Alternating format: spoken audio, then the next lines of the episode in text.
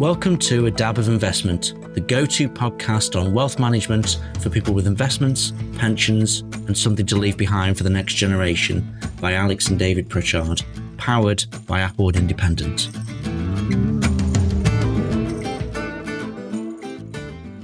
Hi, and welcome back to A Dab of Investment. You're here with Alex Pritchard, and today we're going to talk about 10 ways to spot an investment scam. These aren't foolproof these aren't exhaustive. The list that we have here is what we've spent a little bit of time researching.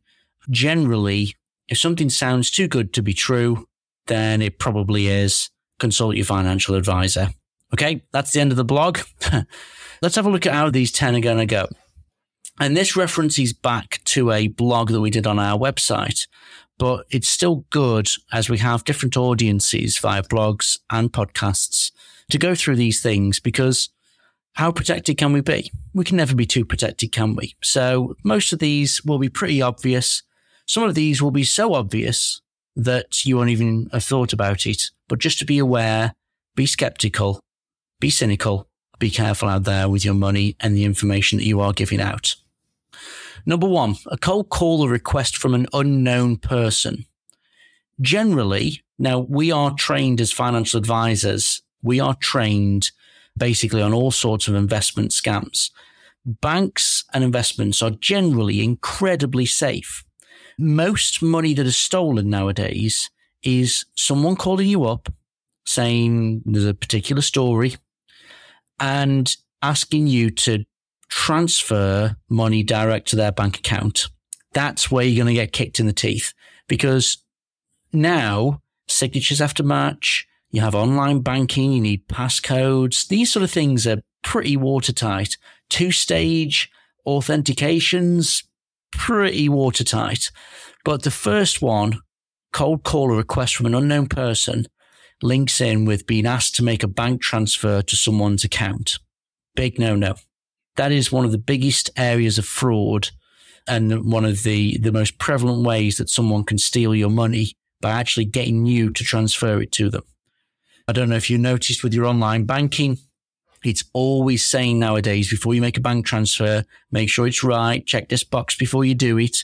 Be very careful and know who you're sending money to. If you're unsure, just don't send the money. If you've got an invoice to pay and you, you think it's a scam, but it's actually an invoice you didn't pay last month, they'll get in touch with you and they will make their request legitimate for you one way or the other.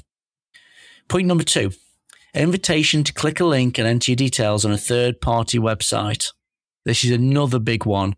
Not to pigeonhole anybody, but the older generation that aren't used to the internet, a page pops up, you've clicked through on a social media website, something like that, and it's just said, enter your login details. And then it's PIN codes, card numbers, three digit codes on the back of your card. They are the real sort of warning bells, telltale signs. Again, be skeptical. Don't believe anything. If someone's asking you for money, if you bought a new bike last month that's 500 quid and you've put it on an invoice and you've got to pay the other half of the invoice because it's now arrived, you're expecting to pay that money. It's legitimate. Always check the legitimacy of everything. Point number three, investment opportunities that guarantee a high return. Guarantee is a word that all investors the general investor that's with me is is of a retired sort of age in the sort of mid mid sixties, our average client. When the word guarantee comes up, the older generation absolutely love it. And that's why some of these scams are so successful. And normally the percentage is eight.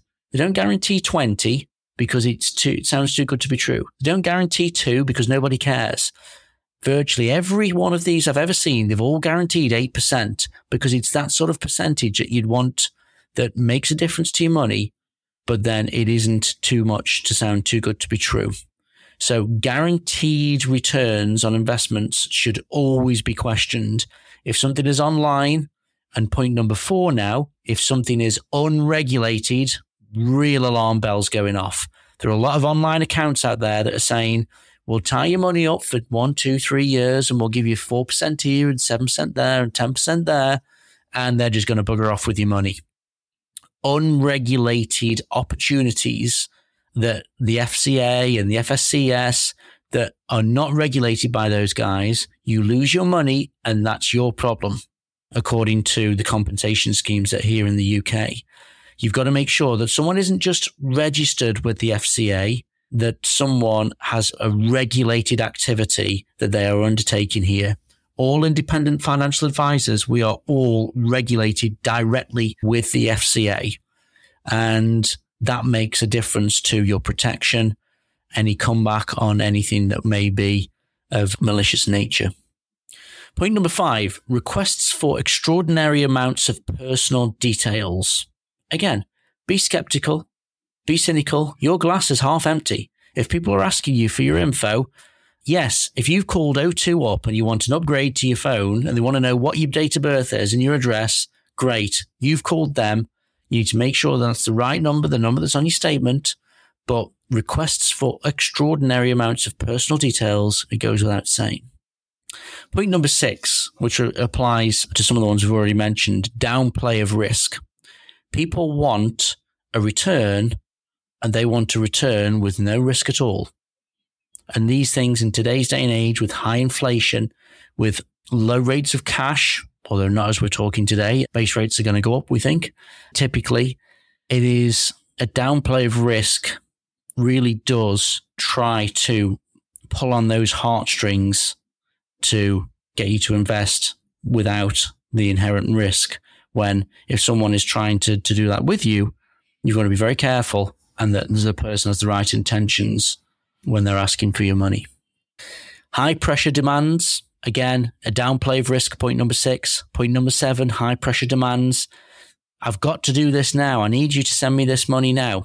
You don't need to do anything. You don't need to do anything in any time scale whatsoever. If you're unsure of something and whoever's asking this, you know, this mystery invoice that you need to pay, if it is legitimate, they will come back to you with legitimacy. They will come back to you with, ah, it's this company. You came in, you had your blue jumper on the other day. Perfect.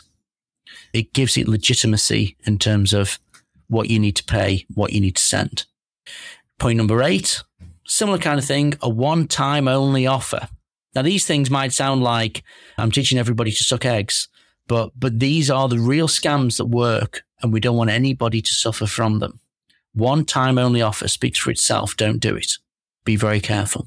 Point number nine, pressing your emotional buttons. Yes, again, scammers in their sophistication to take money off people have developed better and better ways to talk to people. They have a script. They give you the script. Anyone that's watched The Wolf of Wall Street with the infamous script scene in the, the, the, the garage, you know, should know that these things are designed to get you to do what you shouldn't be doing. Be skeptical, glass half empty. If it's something you don't recognize, ignore it. And if it is legitimate, it will come back to you with legitimacy. Point number 10 social media posts. They're absolutely not a reliable source of advice for investments. I see so many scam, and, I, and I'm a person in the know here. I see so many social media posts that say, Martin Lewis recommends this cryptocurrency.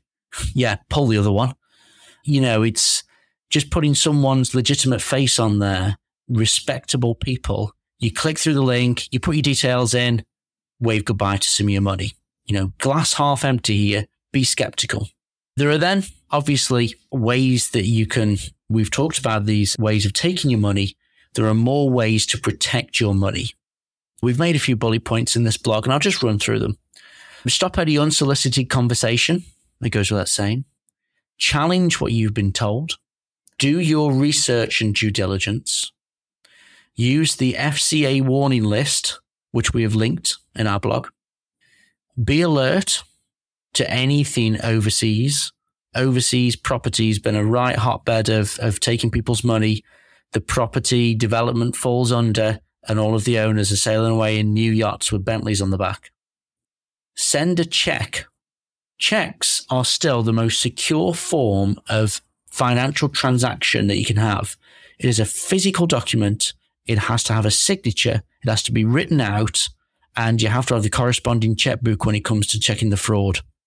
Checks are very, very secure.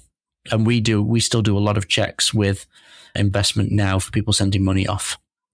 Even if someone intercepts a check, it is very, very difficult to get them to send that check to themselves. There's been a, a scammer. I mean, firstly, they've got to intercept the check, which is difficult in the first place. Then they've got to get the money over to themselves. Virtually impossible. And following point, security checks. There are checks in place to make sure that when you redeem money, that it is for the right reason to the right person. Lastly, reject cold calls. And if you're unsure, talk to us. Give Applewood Independent a call. Let us get to the bottom of it for you and we can help you. We can't help exclusively with, with absolutely everything, but we have a common sense here. We're not emotionally attached to a guaranteed rate of return or an amount of money you've got to send overseas because you've won a lottery and you need to send them 50 grand to unlock a million. Come and talk to us. Investment scams are everywhere and we don't want anybody to fall foul of them. I hope that this podcast has been of use to you. If you have any other questions, don't hesitate to come to our website, applewoodindependent.co.uk, send us an email, give us a call in the office and come and speak to us, and we'd be more than happy to help. So thank you again for tuning in to a dab of investment. I look forward to seeing you all soon. Bye.